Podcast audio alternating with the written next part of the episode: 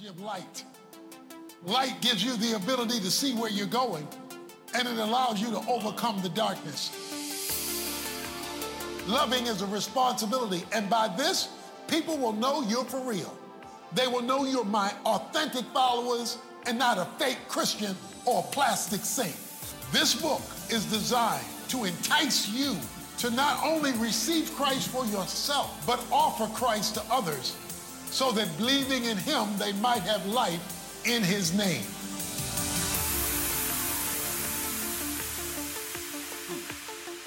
Amen. Good morning, family. Good morning. God is good. Amen. All the time. I wasn't even expecting that, but that is what we do.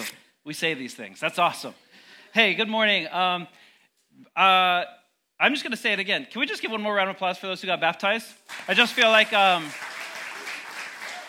they'll share a little bit more next week of just kind of like what they're going through spiritually and like how it's been a blessing for them. But keep them in prayer. God is doing something big. And um, especially with the next generation, we see that. And if you ever feel like God is, God, where are you? God, are you done? Have you stopped working? I have news for you. He ain't stopped done. He ain't done yet. Amen. He ain't stopped done. He's not done yet. But amen. Man, God is so good. We're so excited. Easter last week was, um, I just wanted to bless those who got up and shared their testimonies last week too, because something, amen. Um, if you were here last week, I just felt like the Lord say, we all got to testify. It's not just my job as the pastor. And some of you guys have just been through it and you've seen resurrection life in ways that most of us can't even fathom. But the power of your testimony is so rich and it just encourages our faith. So thank you guys again for all those who shared. But today's our last week of John. Everybody say boo. Today we finish with John chapter 21, which is actually one of the most interesting, exciting passages, I think, in the entire book.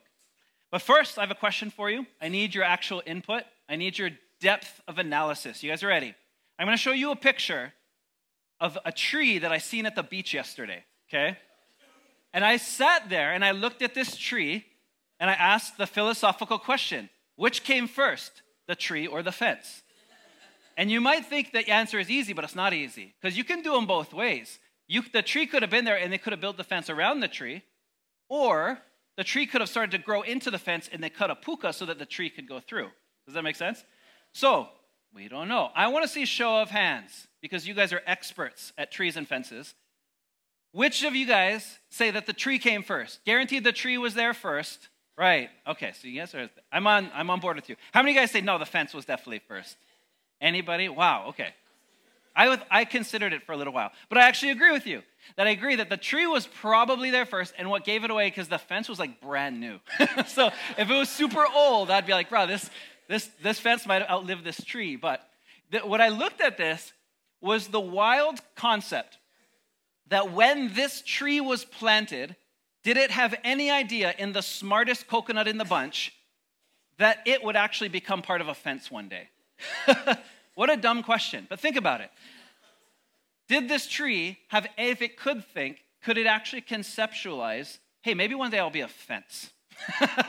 no, it's a tree. It's planted to give coconuts. Coconuts give life, and not just give life, but it brings, if you know anything about the history and, and culture of Polynesia, it is like the lifeblood. You can use every part of the coconut tree to do stuff, it has a ton of purpose. But this one was repurposed for offense. And it reminded me of something with this that's true about Jesus is that sometimes his purpose is greater than ours.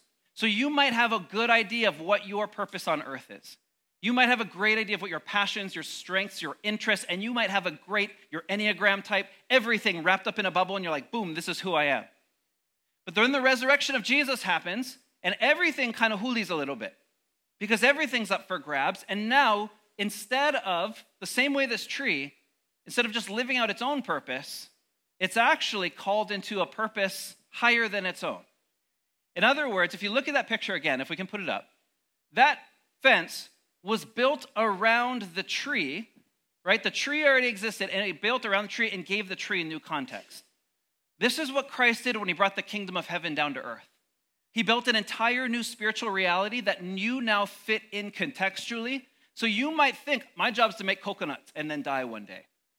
He's saying, no, I'm going to make your life come to life with a purpose and a meaning and an impact that you couldn't even fathom when you were just a sapling. Amen? This is what, yeah, this is when pastors go to the beach. This is what happens. But for real, this is, it was a great visual to me because your life has now been given an, a brand new start, brand new purpose because of what Christ has done. He has built an, an entire new reality all around everything that's already been in your life. The question for most of us, though, is this question Well, what is His will? We don't just, He doesn't come into our life and just give us random purpose. We actually get conformed into His will and His purpose. So Jesus is the fence builder, and He says, Now I need you as a tree to be a part of my fence, if that makes sense. He, we are conformed into His world, not the other way around. So when we have faith in Christ, we become people, citizens of heaven, the Bible says. Not anything else, but citizens of heaven. And so, John, here's the major question in John chapter 21. When we read this, here's the question the disciples are struggling. The resurrection just happened in chapter 20. Jesus just rose from the grave, and then they're like, what do we do with this? And you're going to see them act out the inability to understand what Christ just fully did. But Jesus, in his grace, is going to show up and show them something new. It's going to be awesome. You guys ready for the word? Amen. I love that. the Bible is so good. Jesus' visitation makes it so much clearer. So we're going to start in verse 1. It says this Afterward, Jesus appeared again to his disciples by the Sea of Tiberias. This is a weird thing, and I highlight it for this quick reason. The Sea of Tiberias is the same thing as the Sea of Galilee. For a Jewish person, you wouldn't call this the Sea of Tiberias because that's the name Rome gave it. But for some reason, John here calls the only time in the Bible they call the Sea of Galilee the Sea of Tiberias. Think about it this way. For many of us who grew up here, we know Lanikai is not Lanikai, it's Ka'ohao, right? For someone to kind of come into the picture, you know, for let's say if someone Hawaiian who grew up like the olds, who grew up in Ka'ohao, right, started calling it Lanikai, you're like, why would you call it Lanikai? You know it's not Lanikai, right? That might be news to some of you guys. Lanikai is not the real name. okay, but here's the idea is they're making a statement with this, the Sea of Tiberias, that they have already slipped back into the world of the mindset of the world. That the kingdom of God had kind of been sucked out of them for a second. They've lost touch with the reality, the new reality that Jesus brought, and now they're back living in Rome again. So now it's no longer Ka'ohao, now it's Lanikai again, right? But this is what they're saying is now they came to the Sea of Tiberias. It's back to the Roman occupation of the Sea of Galilee. It happened this way Simon Peter, Thomas Nathanael from Cana in Galilee, the sons of Zebedee, and two other disciples were together. Simon Peter, classic Simon Peter, says this I'm going to go fish. I'm going out to fish, he told them. He said, eh, All right, we'll go with you. So they went out and got into the boat.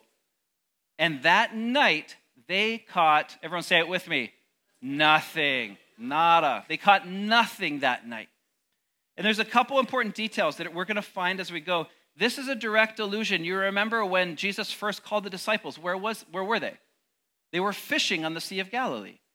So Jesus is now about to return to them where he first called them. They find themselves back into their old ways. Jesus just died on the cross. What do we do? I guess we go fish again. And so for many of us, this is what the post Easter blues is like. Last week was unreal. God moved last week. This week, I guess I go back to normal. I guess we go back to fishing, right?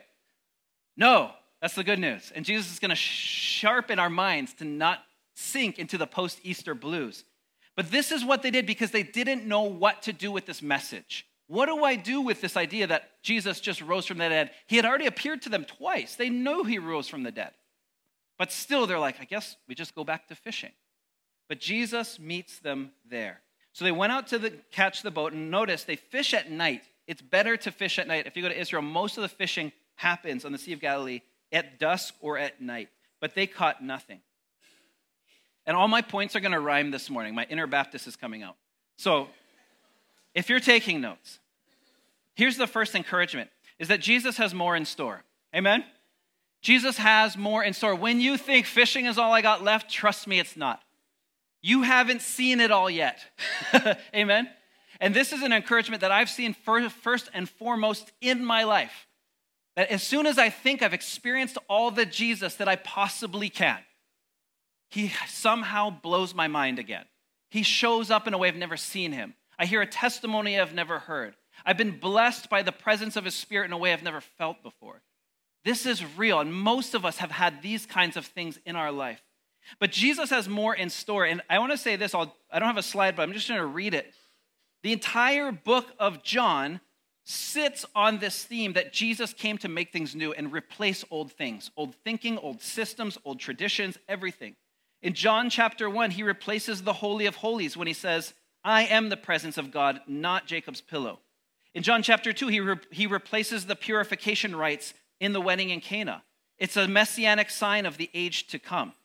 In John chapter 2, he also replaces the temple complex. He becomes the new temple. The temple itself is over. That era is over. John chapter 3, entry into God's family, brand new. You must be born again. He replaces how you enter God's family.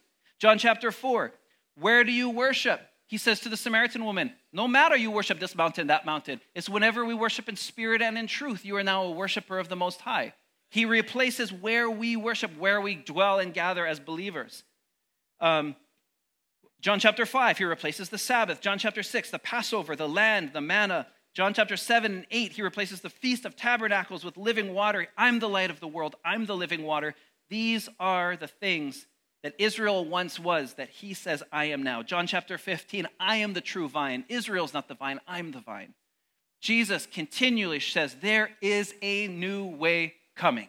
Amen? And here's what I want to um, show you this morning. If I can jump over here.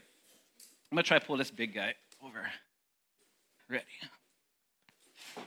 Still good. Still. We good. I've been trained. Sorry, I like everybody to see him. Okay, so here's um, here's how I taught. Amen. Can we clap for the whiteboard really quick? Wow. That's why I don't cut my hair. I need to keep that Samson strength.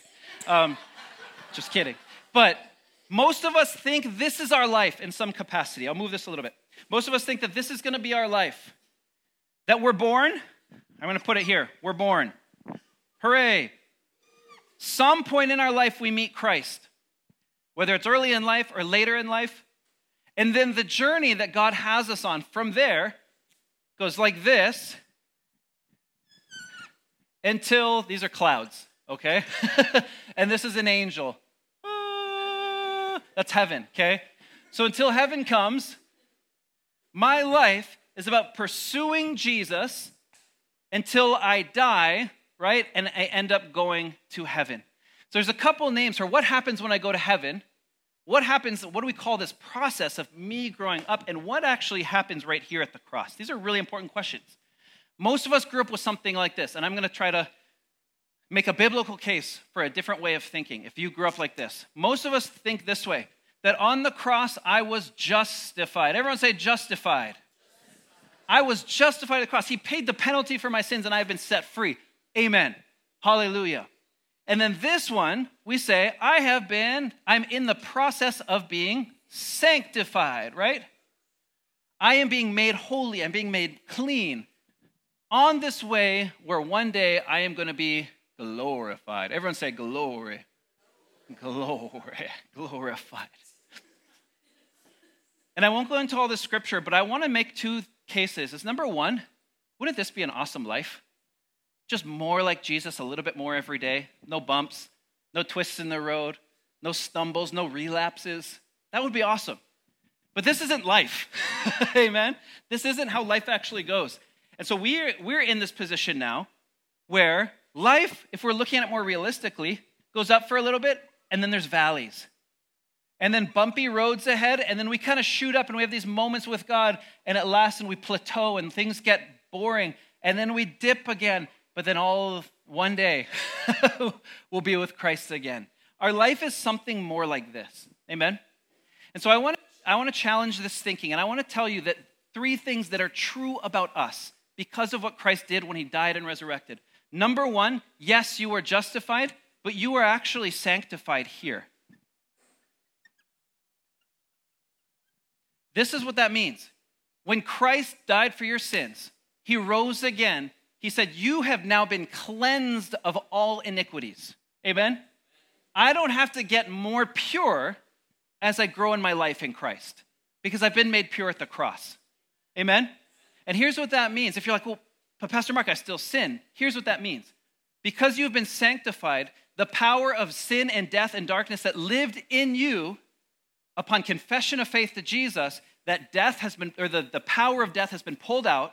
Jesus has conquered that, and he now no longer looks at you as if you were a sinner. The Bible's really clear on this. You are no longer a sinner in his eyes. So as long as far as he's concerned, he has the keys to death and to Hades, so you have been cleansed in his name. So now our life is not about trying to be more pure. And here's the problem when I spend my life trying to be more pure, it's about my behavior. And I try and I try and I try and I, I just fail. I was talking to one brother one time who was, who was sober. And I said, Hey, how long you been sober? And he's like, Oh, I was sober for 20, uh, 25 years, but it would have been 40. But after 15 years, I relapsed and I drank a bunch. And in his mind, his sanctification was going up as the more he didn't drink. As soon as he had one drink, he dipped back in at to start from scratch again. That's not the way of Christ. I asked him this question. I said, So that night you relapsed, did alcoholism become your slave master again? He's like, No. Was it your slave master before? Yeah. So you still, you're still set free? Yeah. Amen. Amen. This is what it's all about. So, this process of sanctification was fully satisfied on the cross. The evidence of this is that the Holy Spirit lives in you, Christian. If you have the living Spirit of God living in you, guess what? Your body is a temple, which means the Holy of Holies has been totally cleaned so that God Himself can reside there. Amen? We don't miss this. Your job growing into the faith is not to try to be a better person, is not to try to be more holy. Holiness will happen, it'll be a fruit of following Jesus. But what you're going to notice is something's going to happen no matter hell or high water, valley or peak. I would contend that a better word for what we're doing in this Christian life is actually pursuing revelation.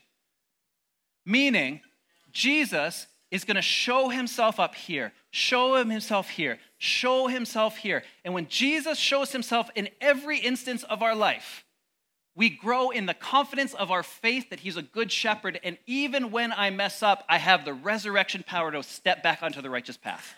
Amen? That's what we're pursuing. So when we say we pursue Jesus, we're not saying we're trying to be better people. We're trying to say, I want to see him. I want to be with him. I want him to show himself to me, and that's going to grow me in maturity. Paul says that there's all kind of verses that I can throw at you later if you're interested. But this is what's really important. And then glorification is a good word, but really what this is, is Jesus, when he brought the kingdom down, he says this is really what we're pu- pushing towards. That day comes when Christ returns. It's actually an actualization. The person you were meant to be will be fully actualized when Christ returns or when you go home to meet him. So the question then is do I have to wait here for this to happen? No, you don't have to wait till death. The disciples found themselves right after the resurrected tomb waiting for something to happen. Lord, when will I be glorified? Are you coming back soon? They had no idea there was an entire life that Jesus had purposed them to walk in that was greater than merely waiting for heaven to show up. He says, I've been down, steward heaven. That's the invitation. Steward heaven. So I hope that makes sense, but I want to just tell you that if your life you have been pursuing sanctification, the problem is likely you've been doing it out of a sense of religion, like I'm supposed to be a good person, or a sense of like, you know, we come into church, we put on a good face, and I got to make sure that I, I'm a pastor. I do this all the time. Hey, Pastor Mark, right? Like I have to. I have to put on like a sanctified, I'm purified face. But guess what? I get valleys too. I get dips too. I need Jesus the same way we all do. That's why James says there is no partiality in the church. Because every single person, whether you're rich or poor, a Jew, a Gentile, a woman, a man, slave or free, we all have equal need of Jesus. We all need equal revelation of Him, no matter what our life looks like. Amen? So, this is what Jesus is showing up to His disciples for to show Him, you guys are in the post Easter blues, but I'm going to bring you up and cast a higher vision for your life. This is beautiful. So, Here's the problem. there's, there's competing voices in your life. I don't know if you've had this. I feel this all the time. That the government says something, the culture says something, and Jesus' words oftentimes find themselves in contrast to the surroundings that I find myself in. To put it back into my really bad analogy, the fence is telling me, Jesus is telling me, Mark, be one fence. And I'm like, no, but culture's telling me I got to produce more coconuts. It's like, no, I'm calling you to be a fence. No, no, no, but I get more leaves to bear. And he's like, no, no, no, I got a new purpose for you. So we have to drown out the things that we thought we knew and allow the resurrection spirit of Jesus to teach us something new, to show us a new way. And so here's a quick list. Here's the voice of the government. I don't know, for all intents and purposes of this, the government's job is basically tell you how low you can live before you go to jail. right? This is basically live at this level, at least be a basic, decent citizen. I don't care how great you do or how poor you do, just don't break the rules, right? That's kind of why the government exists. We have to keep some kind of order. Here's the boundaries for order. And uh, we kind of care, we want people to do well, you know, ish, but we basically just don't want people to go to jail. We don't want you to be a bad citizen and harm other people and do all those kind of things. So the government, live as high or low as you want, but as long as you don't break the law, you're fine, right? That's as, as far as we care. The world of the, the culture's world, right? Especially right now, we live in Western culture, overrun by materialism, consumerism, individualism, stuff that has little glimpses of goodness in them, but also can be idols. Says this that live as high as you can and do whatever it takes to get there. The world is going to tell you that the more that you have business success, um, the more that you do well and get good grades in school, that these are the things that matter most. That the opportunities that you get in life to succeed and do better for yourself, good job. You've done you've had a great life. And I can tell you time and time again, I've met with people who've killed it on every corporate ladder possible and still feel empty inside. Because that's not where life comes from. The last one, Jesus. Live a life. He says, I came to have, give life to the fullest. And how do you get that life, access that life? By love, loving your neighbor as yourself loving God first, self sacrifice, put others before you. And this is countercultural. This looks like foolishness to the world. When think about when Jesus died on the cross, how many people mocked Jesus? That guy thought he was a king. Everything for us as believers is mockable. Amen. Everything for us looks like foolish to the world, but we trust that Jesus in Christ, this is where life comes from. It's in the resurrection power to love others before myself to lay my life down so others might live. It's a powerful, powerful invitation. So, where, who, where, who's setting the bar here? Are we following the world's bar, which is basically, you know, the government saying, just live down here, don't break the law? The world is saying, live up here, but they're setting a false bar. As soon as you pull yourself up on the bar, the bar is going to fall because it's hollow and it's empty. Or do we follow Jesus' bar, where he says, no, actually, I'm going to give you life eternal. I'm going to give you life in the fullest abundant capacity you could imagine. I'm going to set it up here. Jesus is not worried about you just merely breaking rules. He's anxious to see you follow the path of life that he laid out for you through the empty tomb. This is what he's waiting for. This is what he's hoping for. A new hope. This is where our name comes from, New Hope. Amen? I was thinking about this this morning. We, we kind of go over, like, we, we had the name for 15 years, but sometimes we forget this is actually what we offer. This is what we're living. There's actually a hope here, amen? And it's an anchor to our souls. So, John 21, we're going to keep going. He goes this John 21. Early in the morning, Jesus stood in shore. So, early in the morning meaning they fished at night, they came back. They're paddling in, it's late, they caught nothing. Jesus was on the shore, but the disciples did not realize that it was Jesus. He called out to them, Friends, haven't you any fish? No, they answered. He said, Throw it on the other side of the boat and you're going to find some. I'm like, what? We just spent all night fishing, caught nothing. You're coming close to shore. The fish are out there. Throws their net on the other side of the boat. And it says this excuse me, they were unable to haul the net in because of the large number of fish. Wow. There is a miracle, miraculous power available to us when we reside in Christ and the Spirit of God lives within us. I'm going to say it this way Expect miracles if you're following Jesus with your whole heart. Amen? Expect them. And this is what's I, the reaction is crazy, but we'll get there. But I love this because it says they were unable to even haul the net in. Right? Probably skinny, those guys, Jewish boys. But they should have been able to haul in a net of fish. It was that big that they could, three grown men could not haul in a boatload of fish. And it says the large number, it was loaded. So if you're taking notes too, here's the second encouragement. Number one, there's more in store. Number two, your old ceiling is your new floor. I told you they're going to rhyme. Your old ceiling is your new floor. They went back to be in the boat and to fish as they thought was normal, but Jesus shows up in the boat or on shore while they're in the boat and redefines what they're doing. And what's crazy to me is Jesus, if you remember, he says, Leave your net behind. I'm going to make you what? Fishers of men. It's not about the fish anymore, it's about catching people. And so, what he's doing here is he's giving them a glimpse of a new purpose. Your net being full isn't just to say, I'm going to feed you well. He's saying, Don't you realize, as he said in John chapter 4, the fields are ripe for harvest. It's time to catch some people. This is what he's telling them. Guys, the time has come. I called you. He said on to this to Peter, on you I'm going to build my church. I'm going to build my church on you and the church's mission is to help Jesus be workers of the of the harvest.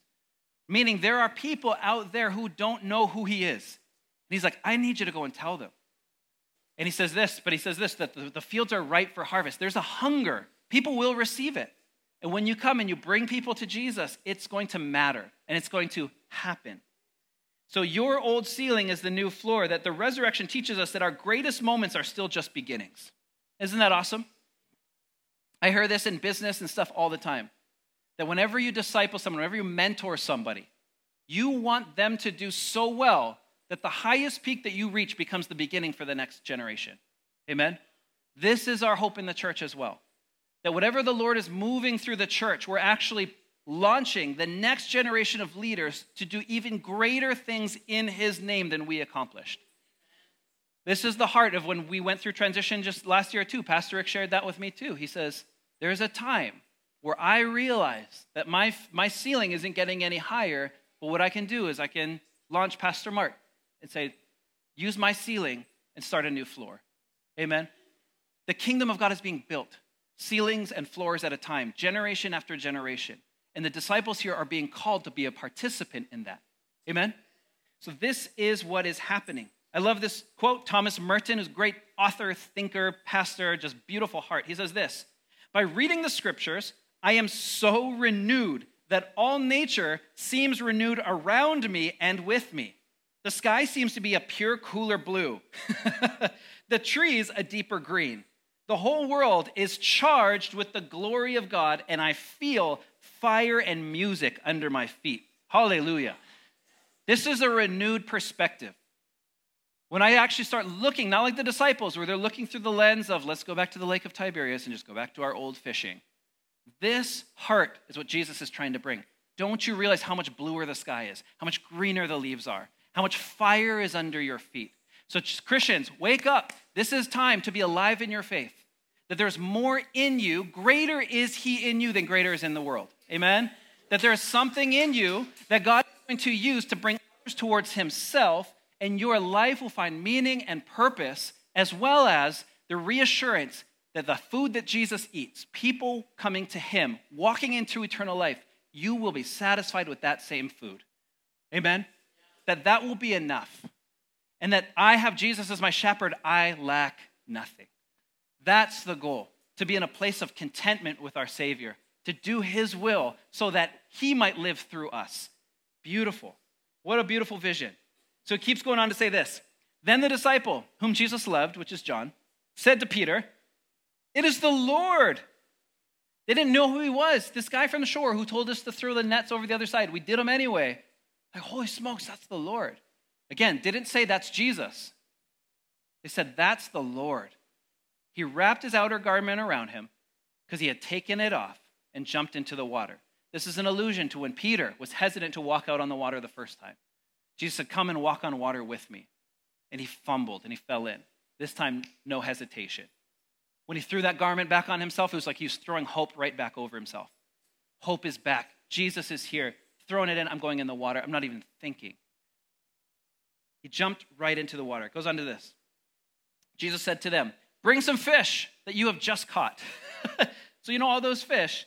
So, Simon Peter climbed back into the boat and dragged the net ashore. It was full of large fish. Important detail large fish. What does that mean? It means it's a good crop. This is an allusion to what is to come when you follow the will of God. You are going to bear good fruit. You will catch large fish, is what it's alluding to. You're not going to catch anybody go fishing. You know the frustration. You catch, I mean, depends where you go. Sometimes you catch sharks. You got to try to unhook those things and not get bit, right? Sometimes you catch just little manini fish and it's just a waste, or you could use them for bait fish. But actually trying to find one good, fat, solid, you know, papio or ulua or whatever you're fishing for can take time. Every single fish in the boat was large and plentiful. They didn't get all scrap fish inside, right? They didn't get the bottom feeders mixed in. This was a good crop. This is the promise of blessing when you follow Jesus. Your life is going to bear good fruit, meaning that people around you are going to see that, oh, bro, I get fat fish, right? That's what you guys want to see what I'm saying? You get a good harvest and people will see it and you're going to share it with people. The whole point of having this many fish isn't for you to hoard, it's for you to share. And when you share good fish, people want to know where did your fish come from? Amen. This is the goal. I want to share my fat fish so big, so much that people want to know, where Mark, where'd you get your fish? Where's your fishing spot? you know what I mean? That's what I like tell people. I like show you where my fish comes from. So Jesus is calling them to a higher purpose. The first purpose he told them when he first called them throw down your nets. You're going to become fishers of men. And but he's showing them that with fish. So he says this, and then the next, right? It was full of large fish, 153 to be exact. I'm going to give you the quick thing. If you're wondering why 153, there's different theories. Some people have said there were exactly 153 people groups in the Roman Empire. It's just a theory. I don't know if there's proof to back that up. So then they said this would be an allusion to him saying, all the 153 fish in the net represent all the nations that the gospel is going to go to, right? That would be awesome if it's true. We don't know if it's true. Another person said, this is there's a lot of theories, but probably the prominent ones are that in Jewish language, 100 is completion, 50 is the year of Jubilee, which is complete freedom, and the 3 is the number of revelation. So you are getting full revelation that you have been completely set free and all things have been brought into completion. Could be that too. But probably the simplest and most popular opinion why was there exactly 153 fish in the net was simply this that John, when he was writing this, wanted to let you know I'm not going to use exaggerated language. I want to tell you just exactly how good God was. Simple. I just want to use specifics to tell you how specifically good God was. Amen? So here's the next one. Again, there's more. There's, God has more in store, right? And point number two was, they all rhyme, your old ceiling is your new floor. And then the third one is this we have 130, 153 more reasons to adore and bring fish to shore. Amen? Come on, somebody. I was paying attention in English class. Come on. But this is what we're, this is the exciting part. Because of this scripture, now you have 153 more reasons to adore the Lord because he blessed. This is a motion of blessing, an act of blessing to the disciples. It's reasons to give him every blessing you have in your life is actually an opportunity to turn it back into praise to the Lord. Have you recognized that? That God is like, hey, what do you have? Oh, I get plenty. Lord, thank you for all I do have. It's easy to stay in the negative and complain about all I don't have, all that has happened to me, right? It's easy to stay here. But what God does is in grace, because life happens and it's hard, and we sit in valleys, and that's okay. The point of valleys is to not to jump out of them, but it's to walk through them. But what Jesus says is when you walk through them, trust that I'm going to be there with you. And when I walk there with you, I'm going to lead you to a new hope. I'm going to lead you to a new life. But listen to my voice. The sheep listen to a shepherd. Follow me, and I'll show you what life actually looks like. And then I love this, this part, bringing fish to shore. Paul, or sorry, Peter jumps out of the boat goes and hugs Jesus, but then he's like, oh, bring some of the fish back. So he's like, okay, turns around, runs back to the boat to help bring the fish in and haul them in. Sometimes we forget that in our adoration of Jesus, there's still a mission, there's still a calling. That God wants to just be with us where we're at, and that's awesome. And we spend time in our prayer room, and we spend time in our prayer closets, and we just spend time with Jesus, and that's beautiful. We have to do that. But sometimes Jesus is like, okay, go get the fish. yeah? Sometimes he's like that. He's like, hey, I, I didn't just repurpose your life just so you could look like a pretty fence, right? I repurposed your life so that you could actually do something to make this world a greater place, bear a light in the darkness that the world needs to see. So he's asking us, Will you go? Go grab the fish, bring those fish to shore. Oswald Chambers says it this way All of God's people are ordinary people who have been made extraordinary by the purpose he has given them. The most extraordinary thing about you is in your faith in Christ that he has given you a new purpose. If you're on coconut tree and you're looking at the other coconut trees, oh, we all look the same. Oh, bugger, that guy's a fence. Right? That guy's different. What makes that coconut tree extraordinary is that no other coconut trees around him are fences, right? I like that this, this, this picture keeps coming back to play. But does that make sense? That this higher calling, this higher purpose is actually what makes you extraordinary. That Paul says it this way I've been, I, my old self, my normal self, I was crucified with Christ. It is no longer I who live, but it's He who lives in me. And he, because of the sacrifice that He gave Himself up for me. What a blessing. That's extraordinary. That is absolutely extraordinary. That your life is finding a purpose. I'll put her on the spot, but I think a couple weeks ago, we just kind of open mic and just see what the Lord is saying. And Trish came up and she's like, I feel like I just finally found my purpose. Yeah.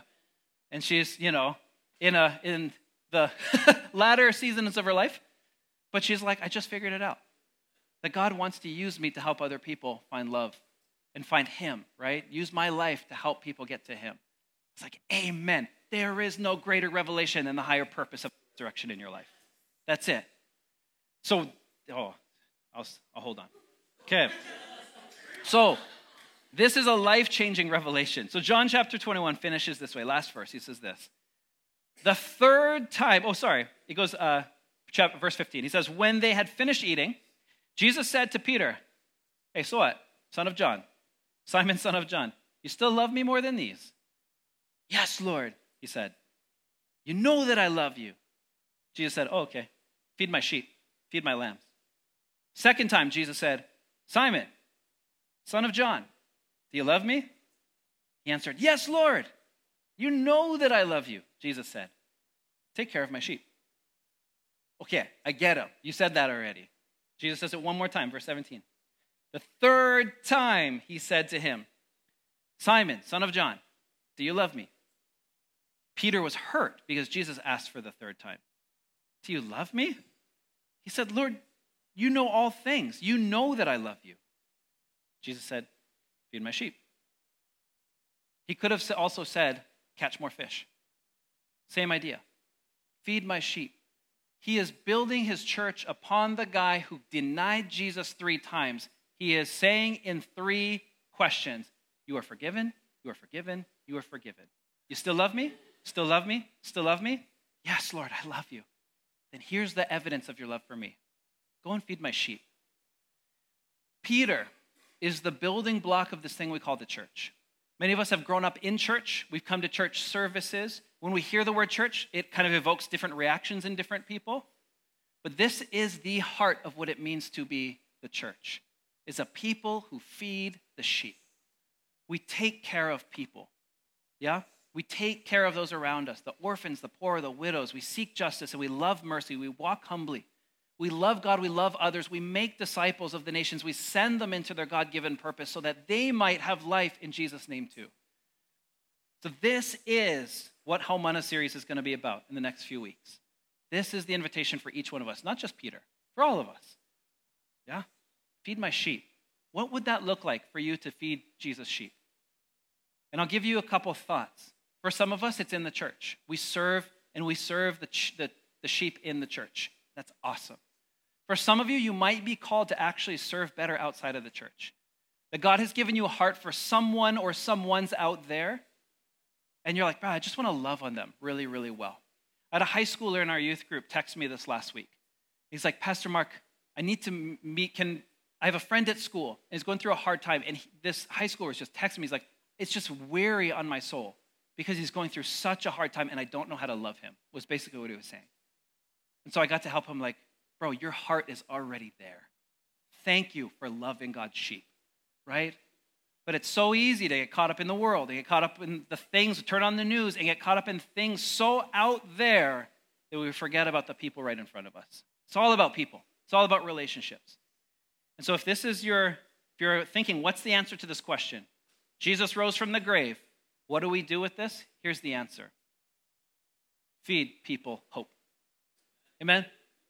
Hope now lives inside of you. Feed them hope. Take a spoon, take one of those rubber baby spoons if you need to, right? Take one, I don't know how else you feed people. Give people a fork and a plate themselves. Say, eat this. It's hope. but whoever God has put in your life is someone that God is saying, share hope with. And this is something, as we walk into maturity, we're going to notice that the revelation of Christ that we see in our life, I want to see God show up in this way. I to just show up in my marriage. I want him to show up in my kids' life. I want him to show up in my workplace. It's going to happen when we participate in the resurrection by walking in godly purpose. I've noticed this for myself. The more I teach, the more I learn. The more that I serve other people, the more that I actually receive the love of Christ myself. It's a weird thing. But it's not this transactional, Jesus gave me, so I give him. It's actually cyclical. The Lord actually fills your soul when you're walking into your God given purpose. Yeah? He fills your soul. As you love others, you find yourself charged with love. And it's a beautiful thing. So we have to start the circle. And Jesus says this start the cycle this way feed my sheep, love people well, love your neighbor as yourself, as an overflow of how we love God. So, Haumana groups, are starting next week, and there will be more details to come. But I want to just really encourage every single person in our church to ask this question What does it mean to follow Jesus my whole life? To give him everything. Because last week, what we celebrated, it was, it's worth everything. To see the life that he's bringing in his church, the way that his resurrection power is manifesting here and all over the world, is enough for me to say, Jesus, I'm in. How can I feed your sheep? How can I be a part of this? This is the greatest movement of all time, this thing we call the church. Amen? And I also want you to do this really quick, and we're going to pray. And um, if you have your phones, can you take out your phone with me really quick? There's one really cool thing that I kind of want to quickly announce before we pray over those things together. And that's on June 4th. I want you to go to your calendar on your phone. Because if we announce this, I know nobody's going to do it. So I have to kind of like, you, you, you, get your phones out. June 4th, we're going to have a day as a church, it's a Sunday. We're going to make that day dedicated to loving Kailua really well. Because that's our, cool, that's our kuleana, to love Kailua well, on, in Kailua as it is in heaven, to love sheep here in our community. There's more details to come, but that Sunday is going to be a really special Sunday where instead of coming to receive as we usually do on a Sunday, we're actually just coming to give. And it's going to be beautiful and it's going to be awesome. And the Lord's opening crazy doors already. And so we have a lot to share about that. But I just want to encourage you put on June 4th, do not miss church this day. Amen? You can miss church other days. Don't miss this one. Don't conveniently be absent the day that we're going to go and serve our community really well. And if you want to see Jesus show up in really crazy ways, it happens because we've loved people the way he's first loved us. Let's go do that. Amen? So let's pray. Would you stand with me? And we're going to close in prayer. And let's, um, let's pray with our arms wide open. This movement we call the church started with 12 faithful ones, and it grew to be millions. Amen? I genuinely wonder in my heart what faithful church like ours, uh, about the size of our church, New Hope Kailua, what a faithful church like this could do if we all decided to gear in and focus on the kingdom of heaven and be like, yo, Lord, what do you want to do? We're in whatever you have, Holy Spirit. So, would you bow with me and just open your arms? And I want you to ask this to the Lord in your own prayer language. Lord, what does it look like for me to feed sheep? And just ask Him for clarity on that. Some of you might already know, but some of you might be like the disciples like, what do I do with this resurrection news? Do I just go back fishing, or is there something greater? Jesus, we just ask you to speak this morning. We know that you're a living and active God. What would you have of us, Lord?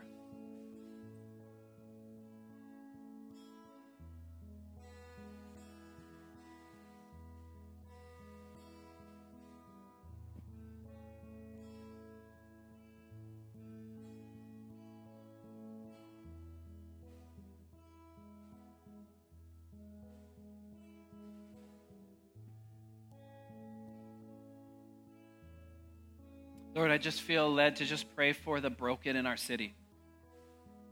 Lord, those with big giant houses on the beach and those stuffed into small apartments trying to make ends meet, and everybody in between. We thank you for Kailua. We thank you for what you're doing here in this town. We thank you for the people that you're bringing to this town from all over the world. We thank you for the church that is being built up with diversity and love and, and unity, Lord. We pray, Jesus, for a, a expectantly, Lord, for a miraculous working of your Holy Spirit. Jesus, give us a glimpse where the fish are big, where we can start fishing. Give us a glimpse where the harvest is ripe and ready. Jesus, give us the courage in our hearts to not shy away from conversations that you might be speaking through. Lord, help us to not be too prideful to bend down and wash feet of people we think we're above. Lord, humble our hearts, but give us courage and strength through your Holy Spirit. Thank you, Lord, that in our weakness you are made strong.